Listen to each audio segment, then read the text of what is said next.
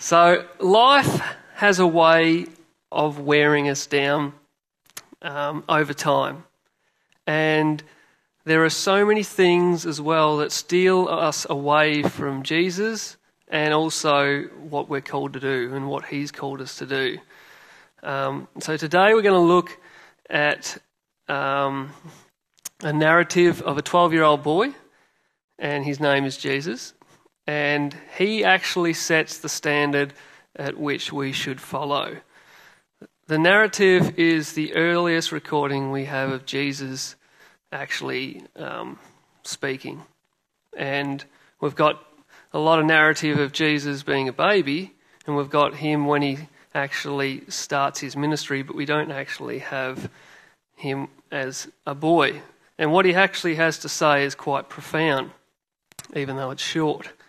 So the narrative kind of unravels itself, and we're sort of just we're going to go right through it and just peel away the story a little bit uh, to get a bit of insight into the, culture and what was happening uh, at that very time. So we have, if you got your Bibles, go to Luke 2 41 to 50. That's what we're working with. So, just for a little bit of context, before we get to this passage, what's actually happened earlier in Luke is Jesus is a baby, and Mary and Joseph bring him to the temple. Um, and there's a lot of ceremonial things that need to happen. He gets named, he gets circumcised, and a whole other range of things that the Jewish, um, there would have been requirements for them to do. And then Mary and Joseph move up to Nazareth, and that's where the story starts in verse 41. So we'll just move through a couple of verses at a time. So now his parents went to Jerusalem every year at the feast of the Passover. And when he became 12, they went up there according to the custom of the feast. So we see here that Mary and Joseph are regular attendees of the Passover. The Passover is a feast that the Jewish people are involved in, and they're required to pilgrimage all the way to Jerusalem if they live out of that area. And obviously, the Passover is a space and celebration where they remind themselves that God had brought them out of Egypt um, into prosperity and freedom, and they've been following that celebration up until this point. And if they loved God, uh, they would make the travel. This particular time, Jesus is actually coming along with them, and we don't know whether he's been there before, but it probably the reason that he's actually going along and it's recorded is because he's 12 years old. And the following year, he's going to be 13, which means that he's going to become a man, and which means that he would be under not only the moral law, so if he decided that he was going to kill somebody, he'd be under the full judgment of that law, but also the ritual law as well. So he would be alone making his own sacrifices at the temple before the Lord. Uh, so it was a bit of an orientation, I think, for Jesus that uh, Mary and Joseph would bring him down. So this is where Nazareth is, Jerusalem's down here, and Samaria would be in here, just to give you a little bit of insight usually these people didn't really like the Samaritans, so they would actually come down this way and go around. So it would take a little bit longer. But I just thought I'd show you that map just for a bit of insight. So what we have now, we have Mary and Joseph and Jesus uh, at Jerusalem. So we'll pick up at verse 43. And as they were returning, after spending the full number of days, the boy Jesus stayed behind in Jerusalem. But his parents were unaware of it, but supposed him to be in the caravan, and went a day's journey and began looking for him among his relatives and acquaintances. So they'd spent the full number of days down at Jerusalem at the festival. What that actually meant was that the, the, the Passover festival was one day. And what backed onto that was seven days of unleavened bread. That was another celebration. And so the whole eight days was called, just commonly called the Passover. And if you were out of town or out of Jerusalem, you didn't actually have to stay the eight days. You had cattle to look after, you had family, so you'd only stay one or two days. But for this particular reason, um, the Mary, Joseph, and Jesus have actually stayed the full eight days and then decided to head home. And so they pack their bags, and Jesus obviously stays behind behind there. Now, it says here that the caravan, I don't know what your Bible has, it might have group, something a bit more similar or easy to understand. But I think I've got a slide, actually. Yeah. only put only put that in because I knew I'd get half a laugh. that is not the caravan that we're talking about. um, so, what is, what is the caravan that, that Mary and Joseph think that Jesus is in? Well, actually, what was common is that the whole town, as Nazareth, would actually move together down to Jerusalem. And the reason they would do that is because there was a huge amount of community in that culture and the second reason was that um, for safety. It was a safe move because there was lots of robbers that would come along, um, and safety in numbers was a big, uh, important thing. So that's how they moved.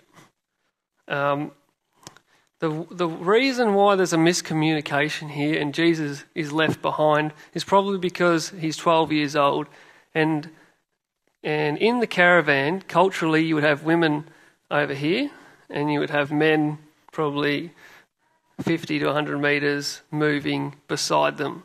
And that's a cultural thing. We know that men and women didn't commonly talk to one another, and we see that in the whole range of different scriptures. But we see the woman at the well will go to the well at the, the hottest part of the day because she knows there won't be any blokes there. And so there'll be no confrontation. So we have the women over here, we have the men over here, we have Jesus who was young enough to walk with his mother, and we also have him in that space where Joseph may have invited him into um, the man section of the journey. So that's probably how uh, Mary and Joseph got muddled up as to where his whereabouts were. Let's check out verse 45. When they did not find him, they returned to Jerusalem looking for him. Then, after three days, they found him in the temple, sitting in the midst of the teachers, both listening to them and asking them questions. And all who heard him were amazed at his understanding and his answers.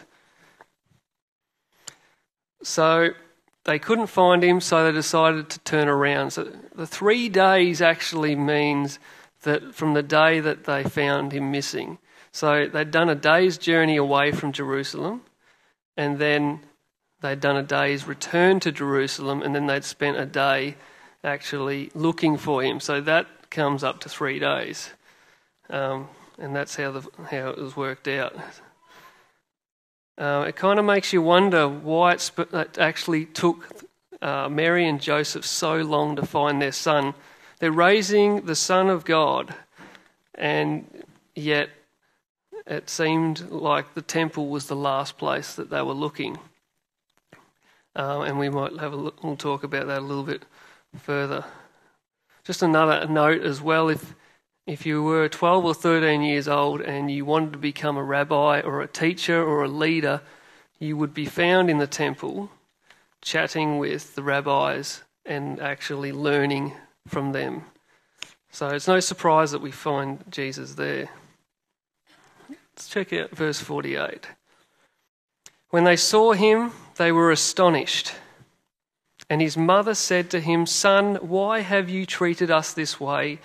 Behold, your father and I have been anxiously looking for you.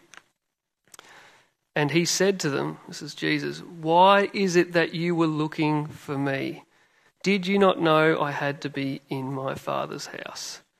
But they did not understand the statement which he had made to them. So Mary is obviously very embarrassed. She's frustrated, uh, like any mother would be if they lost their child. And she's also very relieved of finding um, Jesus, but she also feels quite mistreated. And she asks the question that she's no doubt expecting a really plain answer. And if you've ever talked to a 12 year old and asked them why they did something, usually you get quite a plain response. The shoulders go up, and I don't know, I felt like it. But we don't, we don't really get that from Jesus. In fact, we get quite a profound response. As in, why, why were you looking at for me? Isn't it obvious where I would have been? And Jesus was trying to get across to his parents that uh, he's got a bigger purpose um, happening. He wasn't lost. This is where um, he needed to be. And what we find here with Mary and Joseph is I think they've got so used to normal life and the ins and outs of every day and, and have affected their their thinking and and their, probably their relationship with with their son Jesus. As time seems to have that effect. And what we see at the beginning of when God actually first meets Mary, when we go back and God says, I'm going to give you a child through the Spirit. And, and Mary is going through all these spiritual connections with God. God is rocking up. There's angels happening. There's, there's this Holy Spirit baby growing inside her. And then we also have uh, Joseph, who is really frustrated because he thinks that Mary has been unfaithful. And then God rocks up there and he actually talks uh, to Joseph and, and says, Don't be afraid, don't be worried about it. This is, this is actually not a bad thing, this is a good thing. And, and so it's probably been 12 years since Mary and Joseph have seen anything sort of spiritual from God. It has been sort of a, a quiet space. And so, what was miraculous at the beginning and such a exciting and and probably feeling really close to, to God, 12 years later, um, that memory fades and that, that, that feeling disappears, and they're left um, with this idea of that Jesus is just a regular child. And we see examples like this right through the Bible, and I'll use one, that, I'll use Abraham. Abraham has a divine interaction with God. God comes down and says, I'm going to make you many, a huge father of, of a nation of Israel. And, but at this point, they were 60. Sarah and Abraham are 60 or 70. And God is speaking to them in a in face to face, and then all of a sudden he's gone. And we seem to have this idea that that God is regularly talking and walking with these these people like Abraham, these patriarchs, but it's not so. It's very isolated um, things that happen. God comes down and then he goes, and so Abraham had to wait 27 years before that was fulfilled. And he was up around 90 years of age.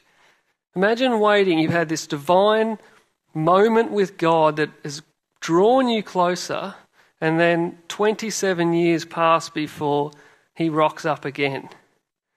And I think that's sort of what's happened here with Mary and Joseph. Is it's, it's a shorter time frame, but everything sort of got a little bit normal and all that exciting stuff has sort of faded into the background. And, and Mary and Joseph had forgotten who Jesus was going to be. And I think we can get a little bit caught up today um, with our busy lives and everything that's so fast paced. We can get caught up uh, and forget who Jesus is as well. And everything gets a little bit normal, a bit regular. And we need to be careful uh, that we don't slip into that. Um, the most pivotal part of this narrative are the words spoken by Jesus. And those are Why is it that you were looking for me? Did you not know I had to be in my Father's house? And that can also be translated my, uh, into business. And that's sort of where I've gone with the theme is that didn't you know that I had to be about my Father's business? Jesus drew a sharp distinction between Mary and Joseph and God. And the purpose of God and the plan of God was so far greater than the concerns of Mary and Joseph. And at this point, we know that Jesus, at 12 years of age, had a mission. He knew his mission. At that point, he knew his mission, he knew his plan, he knew his purpose from the Father and he's trying to get this through to his parents. You know, why were you looking for me? Wasn't it obvious that I, the Son of God, would be in the temple? In the discussions with, if anything was going to happen in Israel, it would happen at the temple because God's presence was there. Anything politically, anything spiritually, anything to do uh, with the Bible, it would all happen at the temple. This is where Jesus had to be amongst his father's business. It was the most important thing. And Jesus' words are very pivotal in this par- passage because the rest of his mission and ministry actually sit on these words. He's, he doesn't waver from these words that I have to be about my Father's business we see about the age of 30, he goes and gets baptized by John the Baptist. And his father, the Father in heaven, says, This is my son, I am well pleased. He is continuously in line with his father. And then we see him in the wilderness being tempted, and he hasn't eaten. And he rebukes Satan, and God is pleased with him. He is continually focused on the Father's business. And he gets his disciples and does a whole range of ministries. And it is all in line. And right up to the cross is he in line with the Father's business. It's the most important thing that he is doing and wants to do. And he gets just before the cross, and we've all, we've all read the passages before, and he doesn't really want to go. And he asks the Lord he asked the Father, Is there any other way? And there isn't any other way. And so he continues on with the Father's business because he's sold out. It is better, he knows that the Father knows best. It is better that he does, he's obedient to him. He knows, the Father knows what's best, and the outcome of Jesus dying on the cross has huge, amazing ramifications for us. So, what is our response to all of this in this passage? Well, I think Jesus demonstrates where our business should be. And Hebrews 12:2 says that Jesus is the founder and the perfecter of our faith. So he's not only the founder of it, but he is the perfecter of it. He has come down, put on some human skin, and he's walked all the journeys that we've walked. And he's put, done it in perfect, perfect order, perfect line, without sin. If we want to know what a Christian should look like, we should be looking at Jesus as our ultimate example.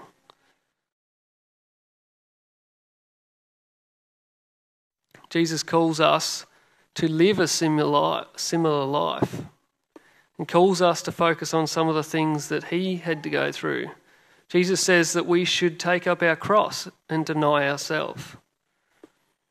He says that we should seek first the kingdom and then all our daily needs will be given to us. But how often do we believe that? If we're seeking the kingdom first, we shouldn't be concerned about whether we're going to eat or drink or what we're going to wear because we know that God's going to give them to us. But often we're quite worried about money inflow and things like that. There's so many passages about putting his business before our business. And I think that's where we need to be. I think that's where we'd like to be. But are we there yet? And are we moving in that direction? One of my favourite pastors or preachers is Jeff Vines, and he's on at the moment is on Vision Radio. So if you listen to that, you've probably heard him. I usually tune in while I'm on my tractor, doing something, doing a little bit of work. and one of his quotes is Direction, not intention, determines destination. And I think that's pretty relevant for us today that direction, not intention, determines destination. So if we want to get somewhere, intent is not enough to get us there. And for example, if, if a husband wants to get to know his wife better, then going and playing golf whenever he's free is probably not going to get that job done. You're on the wrong road. I mean, it might be fun, but it's not. He's got good intent, he's got passion, he wants to get to know his wife, but if you're not on the right in the right direction, you're never going to get to the right destination. And for us, if we want a deeper relationship with Jesus, if we want to desire, if we want to do what he's called us to do, then we need to get on the right road. We need to get in the right direction. We need to make steps for that to happen. It's all well and good having intent. Intent, though, doesn't trump direction. We've got to get on that road. I might finish with the last quote. I'll wrap it up. This is C.S. Lewis from a book I've been reading.